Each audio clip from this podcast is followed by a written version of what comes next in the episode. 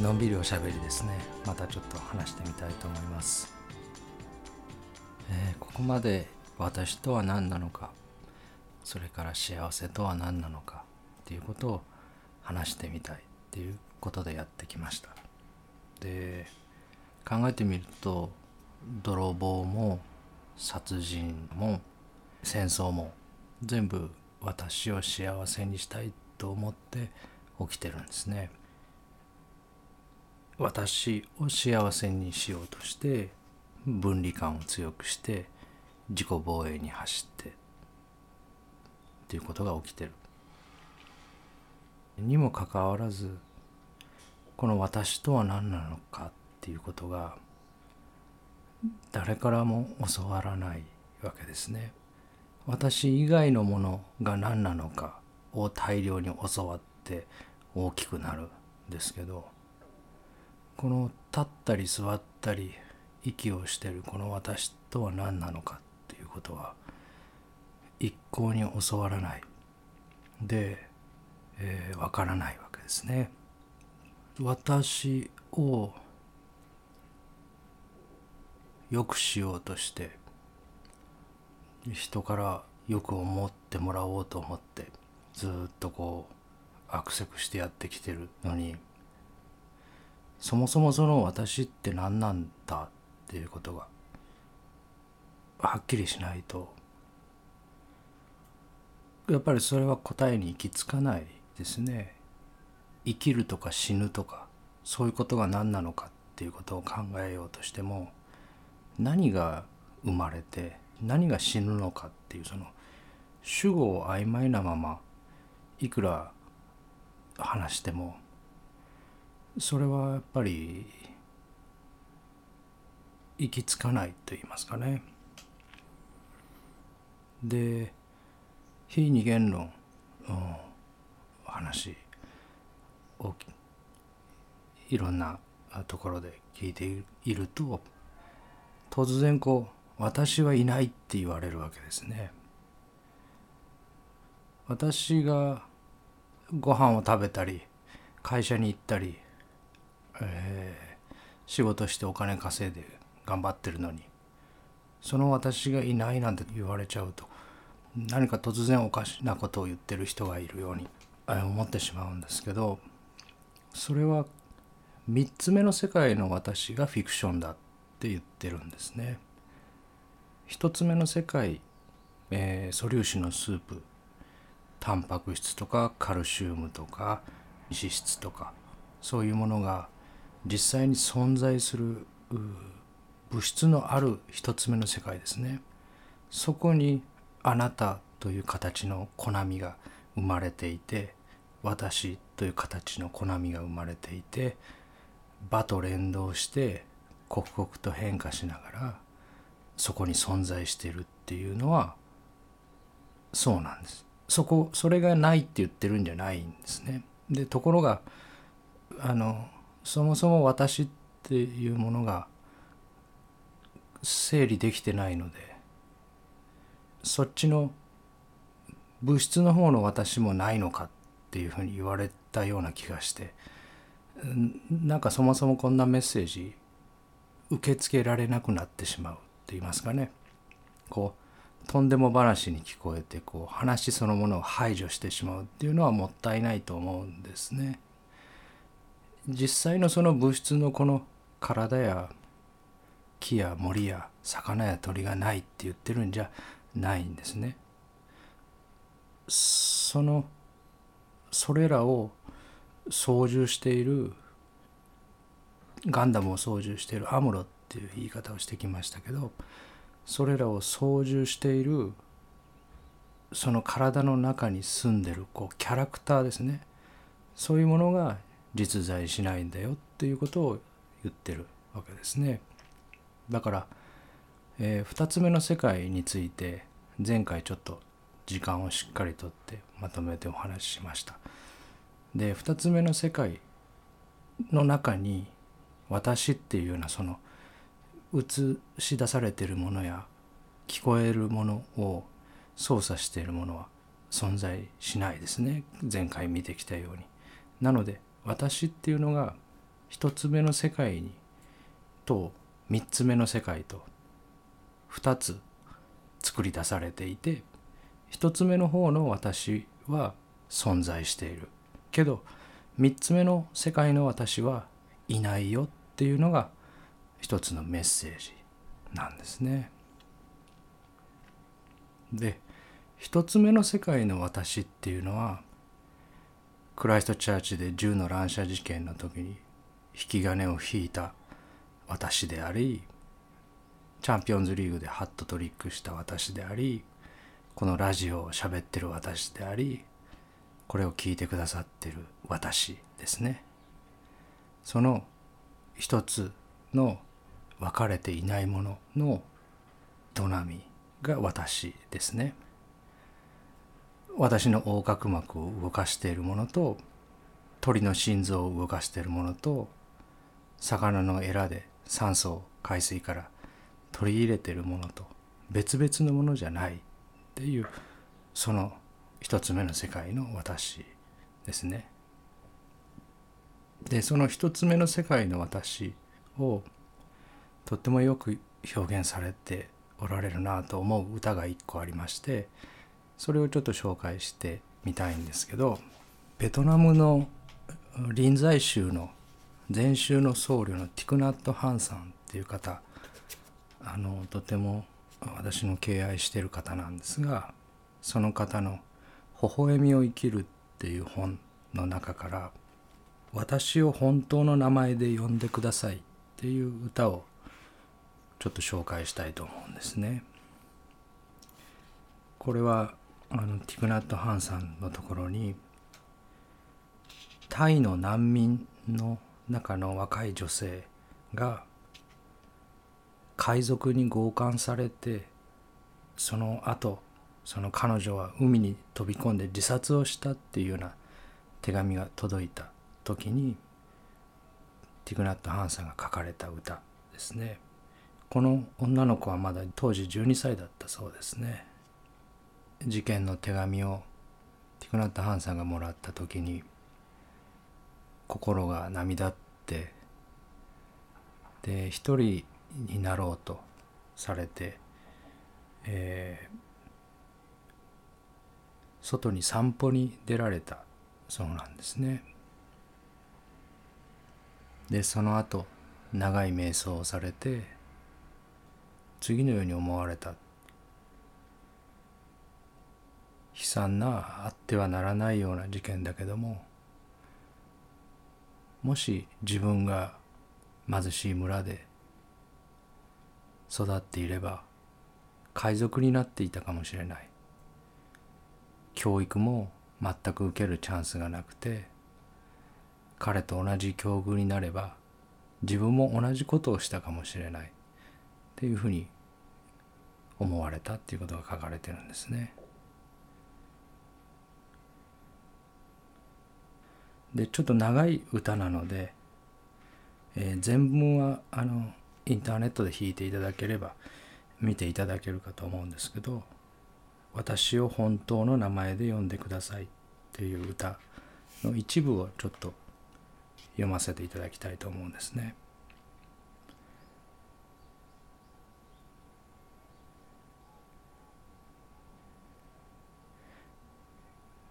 私の心臓の鼓動は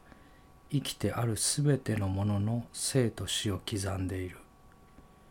私は川面で変身するかげろうそして春になるとかげろうを食べに来る小鳥。私は透き通った池で嬉しそうに泳ぐカエル。そして静かに忍び寄り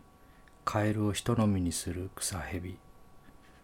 私はウガンダの骨と皮になった子供。私の足は細い竹のよう。そして私は武器商人。ウガンダに死の武器を売りに行く。私は12歳の少女。小さな船の難民で海賊に襲われて海に身を投げた少女。そして私は海賊でまだよく見ることも愛することも知らぬ者私はこの両腕に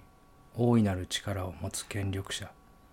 そして私は彼の血の負債を払うべく強制収容所で静かに死んでゆく者。このティクナット・ハンさんが一つのもの同じものが息をさせ目を開けさせ音を聞かせ匂いを嗅がせてる。っていうその見え方が一つ目の世界の私の姿だっていうふうに思うんですね。で非二元論っていうのはちょっと違っていてティグナット・ハンさんがこうおっしゃってるインタービーイングみたいなこうワンネスとかですね大いなる一つとかあなたも私も分かれてないんだよみたいなこうそういうこう世界観と非二元論はこう厳密に言うとちょっと違うと思うんですね。で非二元論の方が指してるのはその一つ目の世界じゃなくて二つ目の世界の方だと思うんですね。一つ目の世界あらゆる命が一つとして同じものなく一斉にわっとこう、え、変化し続けているそういうものの現れを表している矢印と非二元論が指してる矢印はちょっと指してる場所が違うっていうふうに私自身は感じてますね。でこの非二元論の方が指してる二つ目の世界の中には私っていうようなこの世界を所有したり、えー、操作したり操ってるようなキャラクターはいないですね。いろんなものに名前がつく前の世界が2つ目の世界で見ているもの聞いているもの嗅いでいるものの中には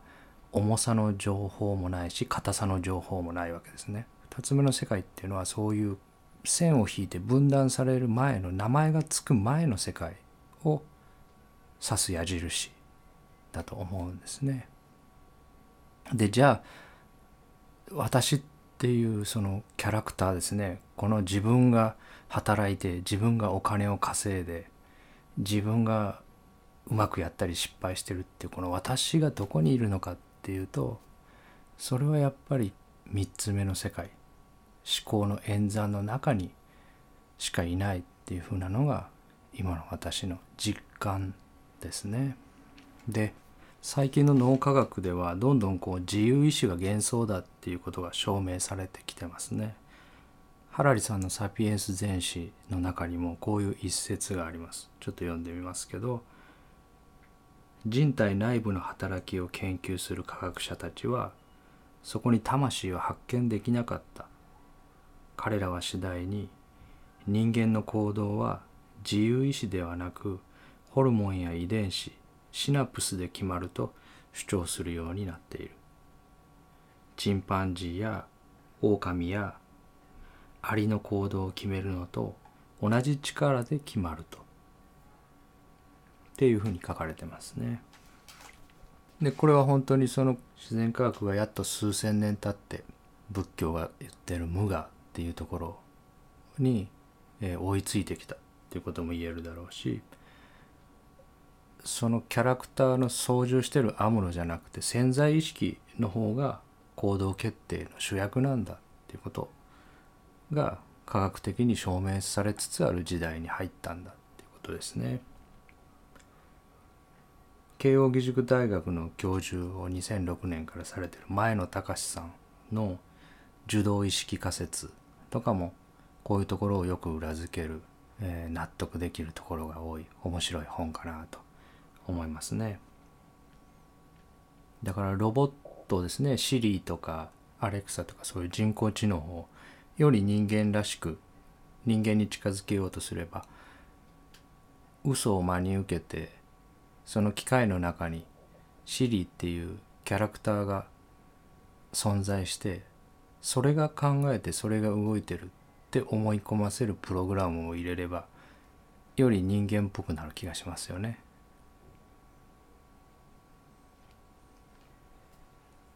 でこの3つ目の世界の私っていうのを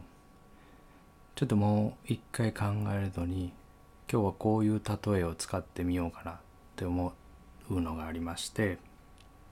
えー、っとそれはですね皆さん読まれたことがあるかどうかあの「ワンピースっていう漫画ありますよね。あのルフィと仲間たちが大冒険をしていく。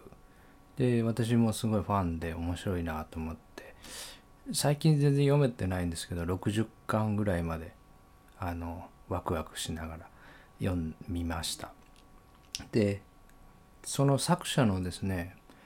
小田栄一郎さんっていう漫画家の先生ですけどこの方をちょっとこ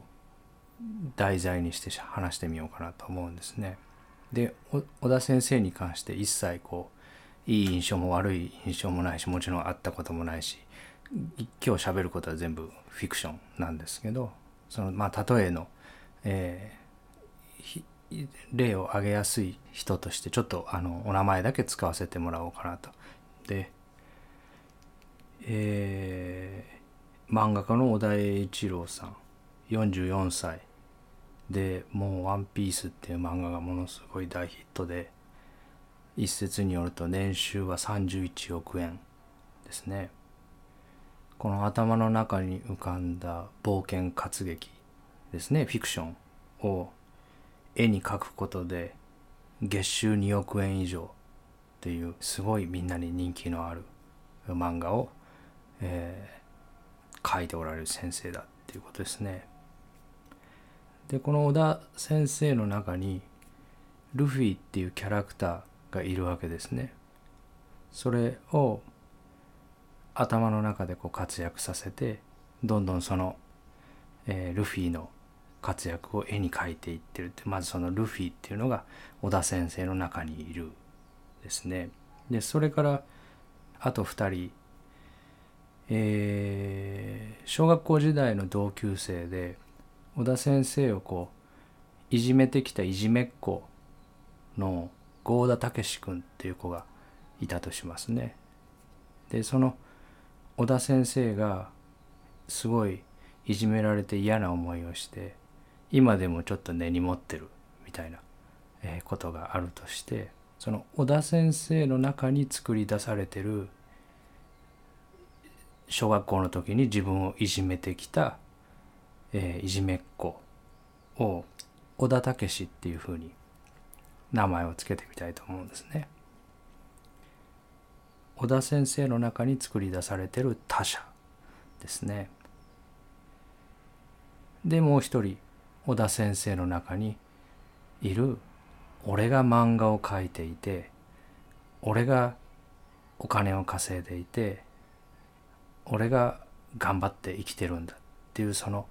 小田先生の中にいる自分がこの体と心を動かしてるんだっていうガンダムの中のアムロみたいな操縦者ですね。それを小田アムロとすると小田先生の中に3人いるわけですね。ルフィと小田武と小田アムロと。この3人がいて私たちルフィの方はフィクションだっていうのはみんな誰もが分かるところなんですが他の2人が実存なのかフィクションなのかっていうとちょっと怪しくなってくるわけですね。まずまず世の中で生きておられる方の9割以上は織田アムロは実存だとまず思ってると思うんですね。で織田ルフィはフィクションだ。で織田武は実存とフィクションの間ぐらいにあってよく自分のことをこう理解されてる方は織田武史も実はフィクションなんじゃないかぐらいに思ってるっていうのが一般の、えー、人たちの理解の度合いだと思うし自分も40を過ぎる前はそう思って生きてました。織田ルフィと織田武史と織田アムロだったら実存しているのは織田武史と織田アムロでルフィは偽物の創造の産物だっていうのが40歳までの私の理解でした。でこれをちょっと一人一人見ていきたいと思うんですね今回は。ルフィっていうのはみんな虚構の存在しない頭の中だけで作り出されたキャラクターだっていうことは皆さん同意していただけると思うんですけど実際にはすごいこう設定まで決まっていてですね誕生日は5月5日でお牛座なんですね。身長は17歳の時172センチだったのが連載が進んで19歳になっていて今174センチ。で血液型は F 型。で本名はモンキー・ディ・ルフィでおじいさんの名前がモンキー・ディ・ガープ。で父親がモンキー・ディ・ドラゴン。義兄がエースとサボっていう2人いるっていうそういうことなんですね。で好きな食べ物は肉全般で嫌いなのはチェリーパイ。で入浴の頻度は週に1回とかですね。こういう細かいことがずっとこう、えー、ちゃんとルフィはあるんですね。今言った3人の中で日本中で一番知られていて日本中で一番愛されていて今ローソンなんかに行っても大きなフィギュアが置いてあったり3人の中で誰よりもこう日本中で実存してるのはルフィかもしれないですね。テレビや、えー、映画とかねそういうものでもルフィを見ることができます。だけどまあこれはやっぱり漫画の主人公に過ぎなくて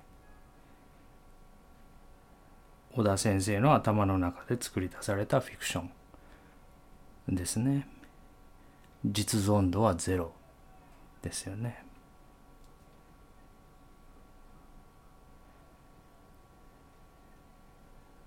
でその次のですね小学校の時に小田先生をいじめてきた同級生の小田武史君ですね。小田先生の中で作り出されてる他者像ですね。10代の時にいじめてきた同級生で今でも思い出すとちょっと腹が立ったりその時の声や姿が目に浮かぶですね。その子のことを考えると。でもそれもフィクションなんですね小田先生の中で小田武史君っていうのはその小学校の時にいじめてきたイメージで止まってるわけですけど実際の郷田武史さんは44歳のおっさんになってるわけですね。いろんなことがあって今病気で入院されてるかもしれないし逆に社長とかやって大金持ちになっておられるかもしれないし何かのきっかけでクリスチャンになってるかもしれないですね。その実存のいじめっ子が今どうなってるかっていうのと小田先生の中で作り出されてる小田武史像っていうのは別物でそれもやっぱり実存度はゼロなんですね。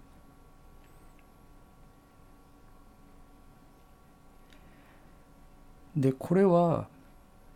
身近な人でもそうです。小田先生の奥さんとかそういう人に対しても美人で優しくてとかそういう性的言語をベタベタ貼り付けて作り出された自分の妻像っていうのを小田先生の中にこう握って持ってるわけですけど全く別の2つ目の世界を見て生きている別の個体で相手がどのような意図でその言動になっているのかも全くわからないし別の場所でどのような経験をしているかもわからないものですね。自分の中に作り出している他者像っていうのはその実存の世界を生きておられる他者とはかけ離れたフィクションだっていうことなんですね。皆さんの中でご自身のことを実際より悪く誤解しているなと思ったり実際よりよく思ってくれてるなと思う他者を一人ちょっと思い浮かべていただきたいんですね。いい方でも悪い方でも構いません。実際の自分よりずれて私のことを理解してるなと思う人をどなたか一人思い浮かべていただいて仮に自分がこの世を去った時にその今思い浮かべてた人があの人は亡くなったけど今も私の心の中で生きてますって言ってくれたとしたらその人の中で生きてるのは何が生きてるんですかねっていうことですね。私のことを誤解してる人がいてその人の中で私が死んだ後も私が生き続けてるっていうんだったらそれ何が生きてるんだ？っていう話ですね。で皆さんのことを完全に理解して完全に分かってるって思う人がいますかね？夫婦であっても親子であっても見さされて聞かされて書かされてる2つ目の世界は全く別の世界ですよねこれまで見てきたように。ある人はこういう人だろうっていうのを想像して各各の個人が個人の中で握ってるものですね。それは実存のその人とは別のものっていうことなんですね。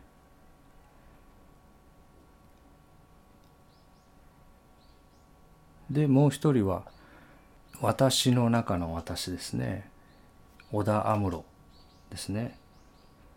私と感じている考えたりこの体を操縦しているものですね。漫画を描きお金を稼ぎ努力して社会的に成功した私。小田栄一郎先生が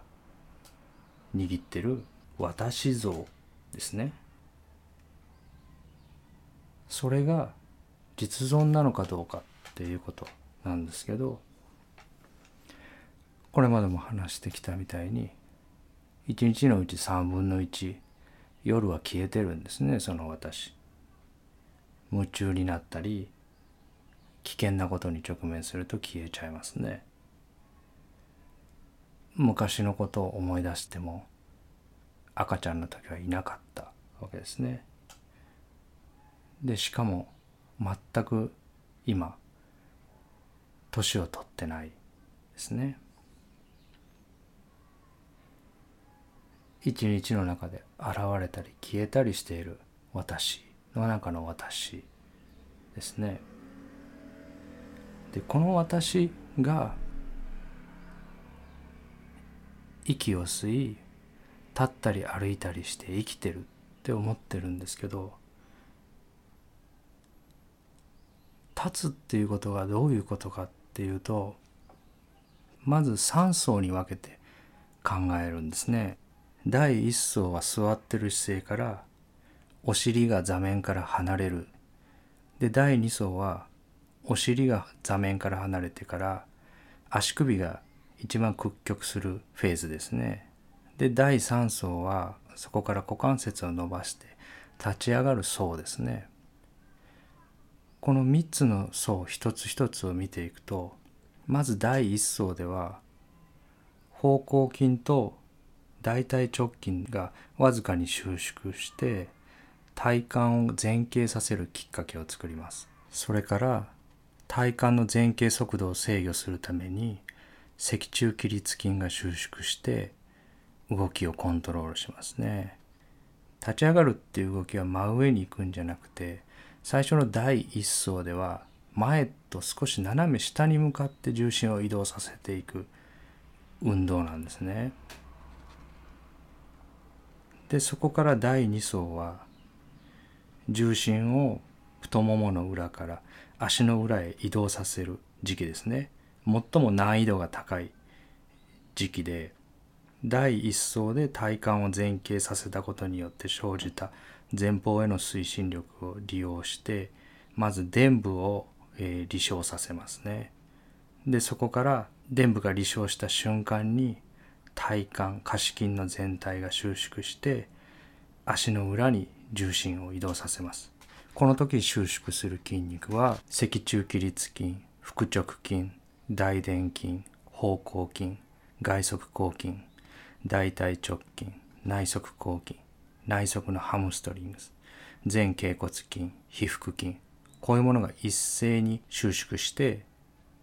太ももの裏にあった重心を足の裏っていう狭い面積に移動する瞬間を支えるわけですね。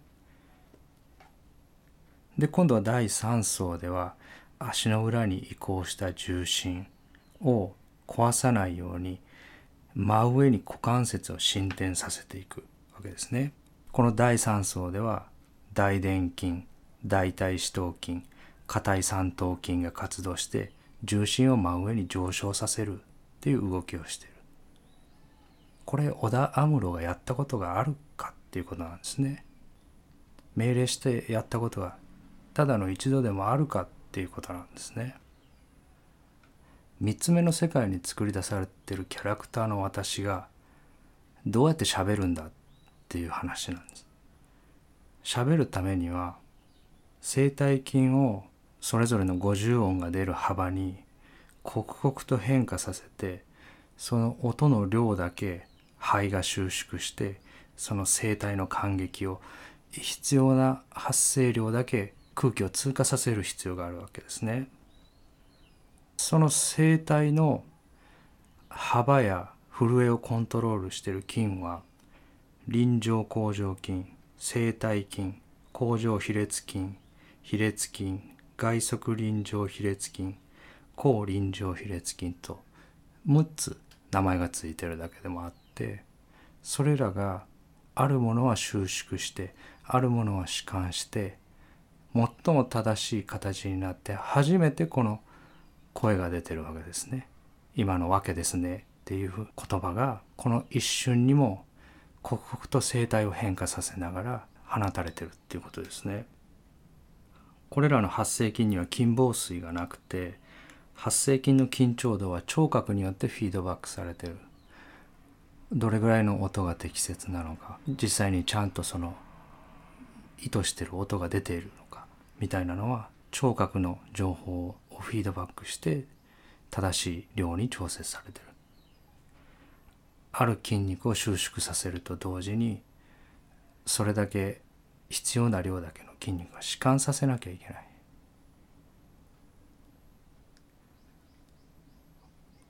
織田安室が今までの人生で一度でも喋ったことがあるだろうかっていうことなんですね。単純にコップを持ち上げること一つでもそうですね。上腕二頭筋が収縮して裏の上腕三頭筋の方は収縮した分弛緩しなきゃいけないその収縮と弛緩のバランスが整って初めてコップが持ち上げられるっていうことなんですね。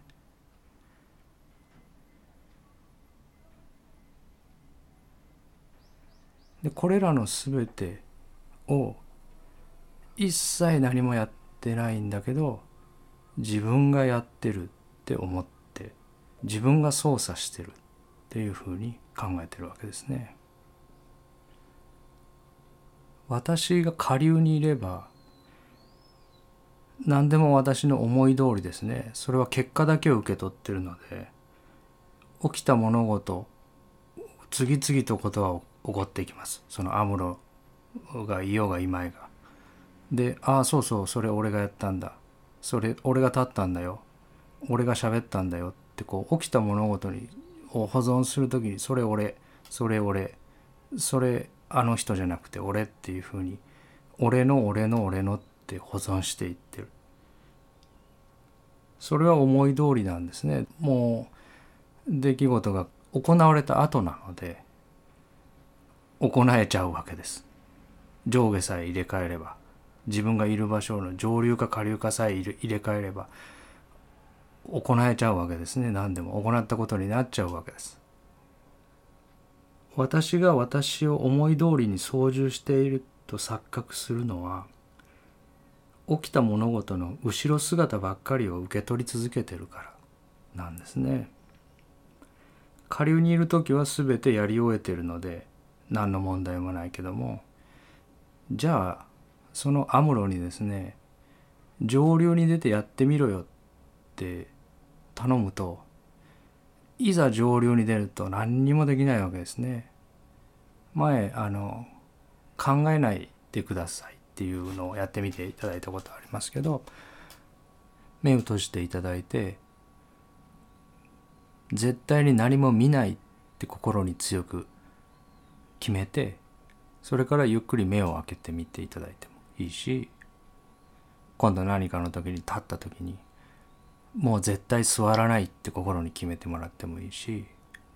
息を吸わないって決めてもいいしまばたきしないって決めてもいいし考えない喋らない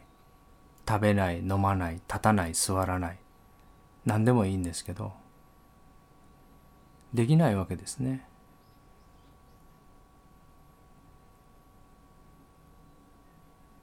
で思いついて動いちゃってほら見ろできたじゃないか。俺が操縦してるじゃないか。っていうのがいつもの自我の錯覚の仕方っていうことなんですね。小田栄一郎先生の体の管理を織田安室に任せたら多分5分で死ぬと思いますね。心臓も拍動させなきゃいけない。横隔膜も動かさなきゃいけない。肝臓でビリルビンも作らなきゃいけない。腎臓でおしっこも作らなきゃいけない。まばたきもしなきゃいけない。それ織田安室には無理ですね。小田先生はおそらくルフィを考えついたのは自分だと思ってると思うんですけどでもルフィを思いついたのは織田安室じゃなくてその一つ目の世界の実存の小田栄一郎先生ですね。ルフィは突然思いとして浮かんできたんですね小田先生の中に。でそれを俺が思いついた私が生み出したって言って保存して自分が生み出したっていうふうに錯覚してるですね。織田安室は一コマも漫画を描いたことはないですね。立ったことも座ったことも喋ったことがない。だからルフィと小田武と小田安室の実存度は全部同じゼロなんですね。バッタの中にそれを操縦している仮面ライダーはいないって言いました。鳥の中にそれを操縦しているこうガッチャマンみたいなこう操縦者ですねそんなものはいない。なのにホモ・サピエンスだけは別だっていうフィクションを認知革命以降みんなで握ってるんですね。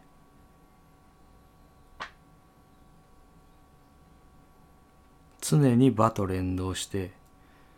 その一瞬一瞬新しくなって生み出され続けてる私生み出され続けてるもののここからここまでが私だっていうアイデアを握って時間の概念の中で連続したもののように捉えて握ってる。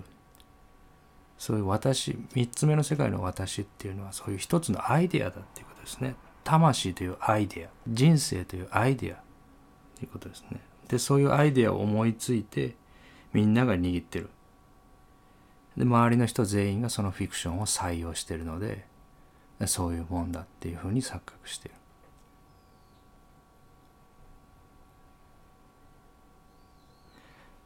2つ目の世界にはずっと変わらない静けさがその世界そのものの中にあるんですね。だからこういつまでも年を取ってないような気がする。変わらないずっと同じ静寂がどんな刺激が入っていたとしてもその根元のところにあるんですね。でそのずっと変わらない動いてない変化していないようなゆっくりとしたものを私と考えてそういうものがずっとあるので20年前に感じたそのずっと変わらないその私感と去年もあったその変わらない私感と今この瞬間にも静寂の中にある変わらないその私感みたいなのをどれも変わらないずっと同じ無入力の感覚刺激が入る前の感覚がそれなんですけどそれとそれが連続しているものだっていう作文をしてそういうキャラクターを人生として握ってる。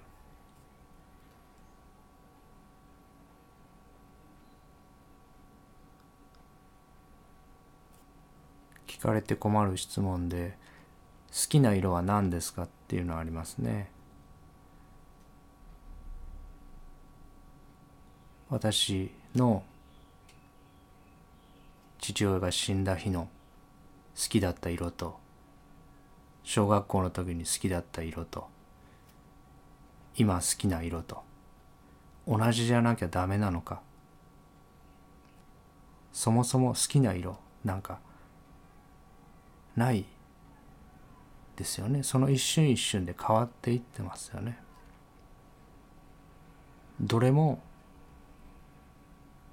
その色がいいなと思う瞬間もあればその色は嫌だなと思う瞬間もあるし色そのものにいい悪いはないですよね。でそういうこう何色が好きなんですかみたいなその性的な人格を期待されるわけですね周りから。明日の晩ご飯これ食べようとか思って一日前に買ったりすること食材を買ったりすることありますけど次の日になると食べたくなくなってたりしますよね。